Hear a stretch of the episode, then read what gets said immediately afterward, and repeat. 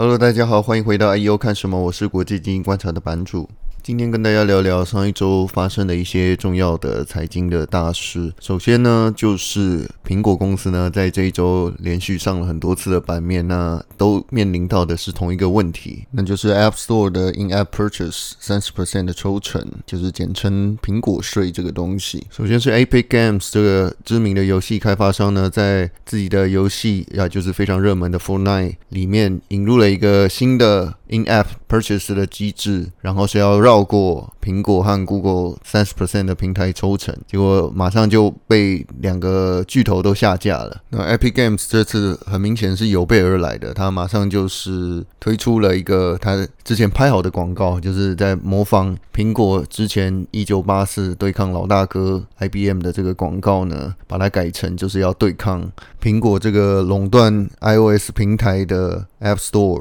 另外一家也对苹果发起攻击的呢，就是 Facebook。它在二十几个国家呢推出了一个付费活动的功能，就是让一些企业粉砖啊可以办线上的直播活动，然后是可以收钱的，那是直接透过 Facebook 可以付钱，Facebook Pay 这样。那但是他们有跟苹果讲说，希望能够不要抽成到三十 percent，但是苹果没有同意。那 Facebook 也直接在他的那个 blog 上面直接讲说，因为苹果不同意，所以如果你是在苹果上面使用这个直播的功能的话，你就只能收到七十 percent 的钱。那其实苹果税这件事呢，在之前的反垄断的听证会，其实也已经被提起过了，因为这个抱怨这个的厂商啊，不管是游戏。厂商或者是很多知名的厂商，其实大家都有听过的，像是 Spotify 啊、Amazon Prime Video，还有之前一度也是科技圈炒得很红的 Basecamp 的 Hey 的这个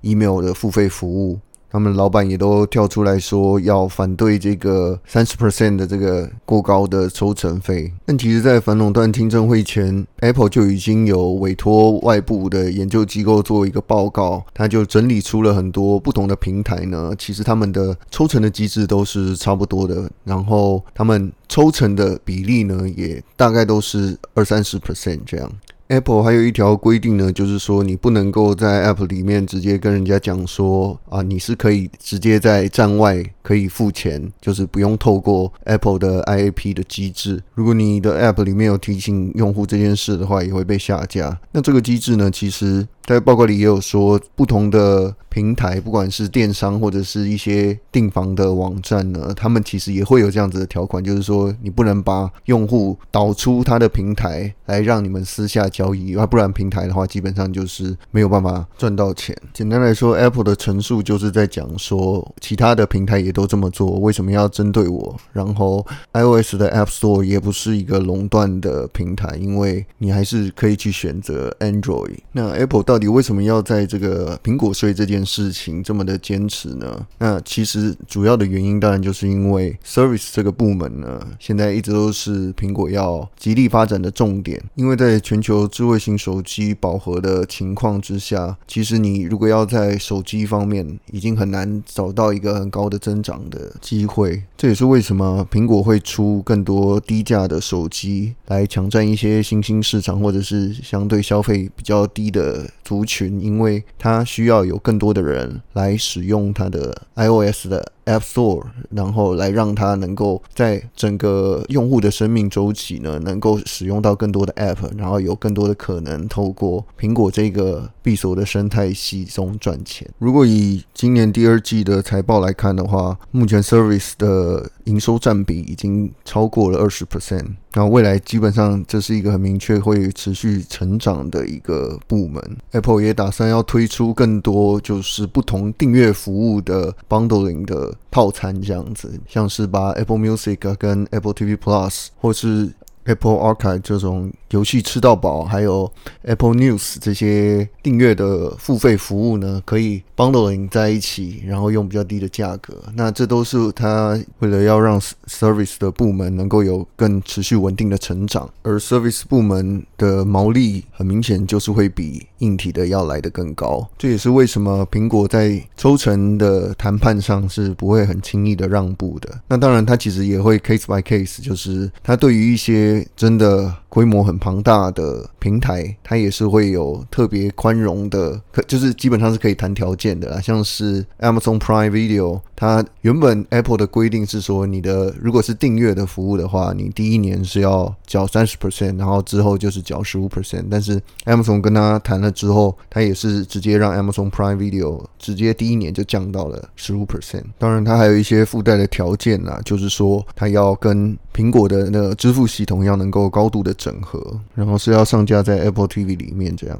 另外一个抱怨很凶的就是 Spotify，因为 Spotify 基本上是有一个跟苹果直接竞争的产品，就是 Apple Music。那 Apple Music 的不用付这三十 percent 的抽成费用，那很明显就是垫高了 Spotify 的成本，所以 Spotify 也告上欧盟。那欧盟也对苹果要进行反垄断的调查。如果以苹果自己的角度来说的话，他会讲说，他帮大家设立好了这个安全可靠，然后又有非常多用户的。平台，那是可以顾及到使用者的体验，也确保这个使用者不会下载到一些乱七八糟的东西。那因为反垄断的调查跟判决其实是有蛮高的不确定性的，所以很多 App 的开发商其实现在也是坐山观虎斗嘛。如果 Epic Games 打赢的话，那未来当然就会有更多的开发商会希望能够也比照办理。那 Apple 自己的话，当然他希望的绝对是不同的个案可以个案处理，就像。让他跟微信啊，跟 Amazon 都是个别谈出来说，他们最后的收费机制是如何。当然，这个议题非常有可能会持续的吵下去。苹果税这件事情也不是一天两天了，所以未来大家就持续的关注。如果有出现什么重大的变化的话，很有可能就会影响到未来苹果的服务的营收。那讲到反垄断这件事呢，本周有另外一个很重大的科技业的消息，那就是手机晶片大厂高通呢，在反垄断的这个诉讼当中逆转胜。美国上诉第九巡回法院呢裁决，就是美国联邦贸易委员会 FTC 对于高通的滥用垄断权力跟支配市场的这个裁决是无效的。那这个案子呢，其实是二零一七年的时候，FTC 就是指控了当时高通利用市场的优势，几乎垄断的地位呢，要收取高额的专利的授权金。这样，那加州的法院呢，就是判定高通违反了反托拉斯法，要要求他们改变这样子的做法。但是上诉法院的判决呢，是说高通其实基本上是合法的追求利润。最大化对高通来讲，这个上诉是非常大的胜利。也就是说，他以后也不用调整原来的营运模式，也不需要跟客户重新协调这个授权的合约。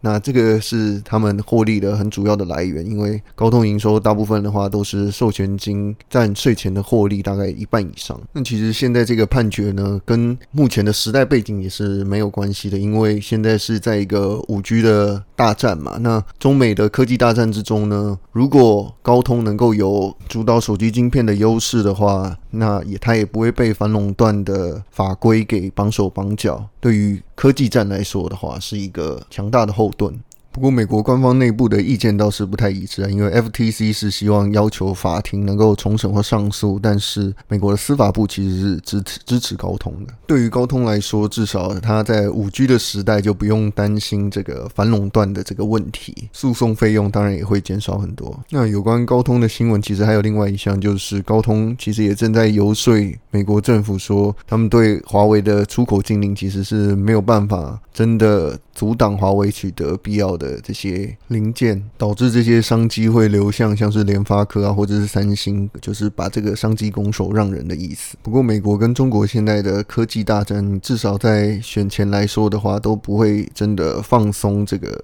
它的打压的力度。本周另外几个有趣的大公司的一些。对未来可能影响蛮大的动态的话，其中一个就是 Facebook，它要成立一个新的部门，叫做 Facebook Financial。那基本上是要负责所有公司相关的支付相关的业务，包含了 Facebook Pay，还有之前的加密货币 Project Libra 的这个相关的业务。Facebook Pay 是 Facebook 的一个新产品，那是可以绑定信用卡或者是 PayPal，那可以直接在 Facebook 上面购物。未来也会推广到 Instagram 和 Wat App 上，Libra 的部分则是因为各国的监管已经收紧了，所以目前没有太多太大的进展。当然，这些 Facebook 的金融相关支付的服务呢，其实在亚洲市场都还不能够使用。那我相信以台湾这个非常保守，连 PayPal 都没有办法境内互传的地方，其实应该不太可能等得到 Facebook Pay 在台湾直接开始使用。但是 Facebook 想要发展更多电商跟支付相关的这个业务呢，是很明显的一个趋势。那我们可以继续观察，说它之后会怎么样继续发展下去。另一个我觉得蛮有趣的大公司的动态呢，就是 Amazon 呢，它的云端部门就是 AWS 呢，已经推出了一项新的商业服务，是直接让他们的客户呢可以直接试用他们的 Quantum Computing 的 Platform。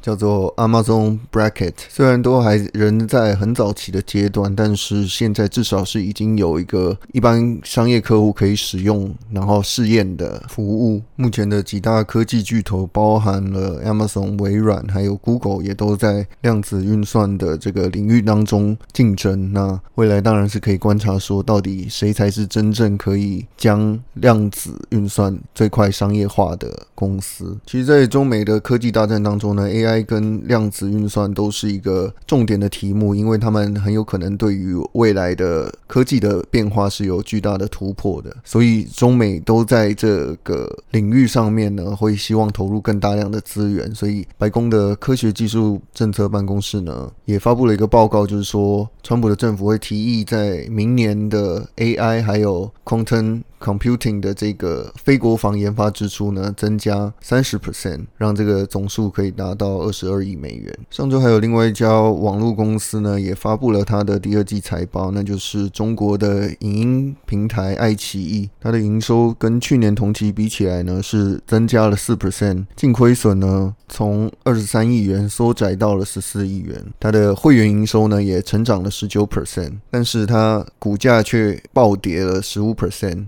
主要的原因呢，是因为有报道指出说，爱奇艺正受到了 SEC 的美国证监会调查。呃，因为在这个四个月前呢，有一家投资研究公司叫做 Wolfpack，对于爱奇艺的这些用户数量啊，还有销售额啊、费用这些数据提出了质疑。由于这些今年非常多的中概股啊都被做空机构给盯上，所以可以观察之后剧情会怎么样的发展。但是现在很明显就是百度跟爱奇艺都有重挫的表现。那爱奇艺的另外一个坏消息呢，其实是理论上在疫情当中呢，会有非常大量的用户呢会使用这个线上的影音平台嘛。但是实际上呢，虽然说爱奇艺的订阅会员比去年同期是增加了四 percent，但是跟上一期就是第一季的环比呢，其实是减少的。也就是说，第一季的时候是有一点一九亿的订阅会员，但是在到了第二季却只剩下一点零五亿。而同期的时候，腾讯视频的会员是增长了两百万，也就是说，这个爱奇艺的数字不知道为什么在第二季的时候是下滑的。不过，爱奇艺自己的官方是宣称说，他的觉得这个 Wolfpack 的研究报告呢是很多错误的引用啊，或者是错误的估算。其实他们的引用的数据呢，基本上都跟行业是类似的。也就是说，他们觉得这个 Wolfpack 的指控是扭曲、没有根据的。最后想跟大家分享的新闻呢，跟台湾的比较有关，就是红海呢在上周的时候也表示说，它随着这个客户的需求和布局的话，会更多角化它的手机供应链，然后更朝向就是区域化的制造。就是对于中美两大市场的话，会有不同的供应链的服务，这样，然后会增加在墨西哥啊、巴西和印度还有东南亚的产能。红海有说，就是在目前来讲的话，中国以外的产能已经从去年的二十五 percent 提升到了三十 percent。那以红海的这么庞大的规模来说的话，是蛮大的一个转移。那麦肯锡也有一个研究，就是讲说，在企业未来的五年来说，它的全球采购会有四分之一会转移到其他的国家。那换句话说，就是这个供应链呢会有成本提升的现象，因为以前是一个高度集中在中国这个规模化的生产，那现在如果转移到不同的地区，然后给不同地区供货的话，它的生产的效率还有成本的话，会有负面的影响。也就是说，对于企业的利润可能是会有打击的。而中国跟美国的这个供应链分化的话，也很明显的显示在了中国的市场，像是现在非常大家关注的焦点之一，就是所谓的小红海、立讯精密，在中国是一个持续崛起的一个势力。那很多台湾的厂商呢，其实现在都开始缩减了中国的依赖程度，然后更多角化在不同的地区，基本上就是他们。想要做的其实不是真的要取代中国制造，而是让中国制造归中国制造，然后其他美系的供应的话就可以多角化到其他的地方去。那其中印度的话，就是大家很明显都会去设厂的一个地方。那印度的莫迪呢，也是不断的在吸引国外的制造厂商到印度来投资。莫迪也不停地鼓吹印度制造，但是跟中国制造的差异比较大的地方呢，就是印度是一个异质性非常高的地方，不管是语言跟文化都没有像跟在中国那样可以容易沟通和管理。再来就是它的基础建设，还有整个产业的供应链呢，要整个搬过去也是需要时间。那整个的效率跟成本当然都不会是可以跟中国做类比的。换句话说，就是对于制造厂商来说，未来的制造的成本跟挑战是会比以前更大的。像过去在中国那样的高速发展的态势，是已经不太可能再度重现了。好的，本周的 IEO 看什么就到这里结束了。那也欢迎大家，如果对什么样的题目，或者是希望我再多谈些什么，或有什么问题的话，都欢迎在 Apple Podcast 下面留言，或者是直接到我的粉专或者是 Telegram，我会把这个连结呢附在叙述底下。那希望大家能够多帮忙打一下鸡血，因为有大家鼓励的时候，确实是会比较有动力来继续把这个节目给做下去。那感谢大家的支持，我们下次见，拜拜。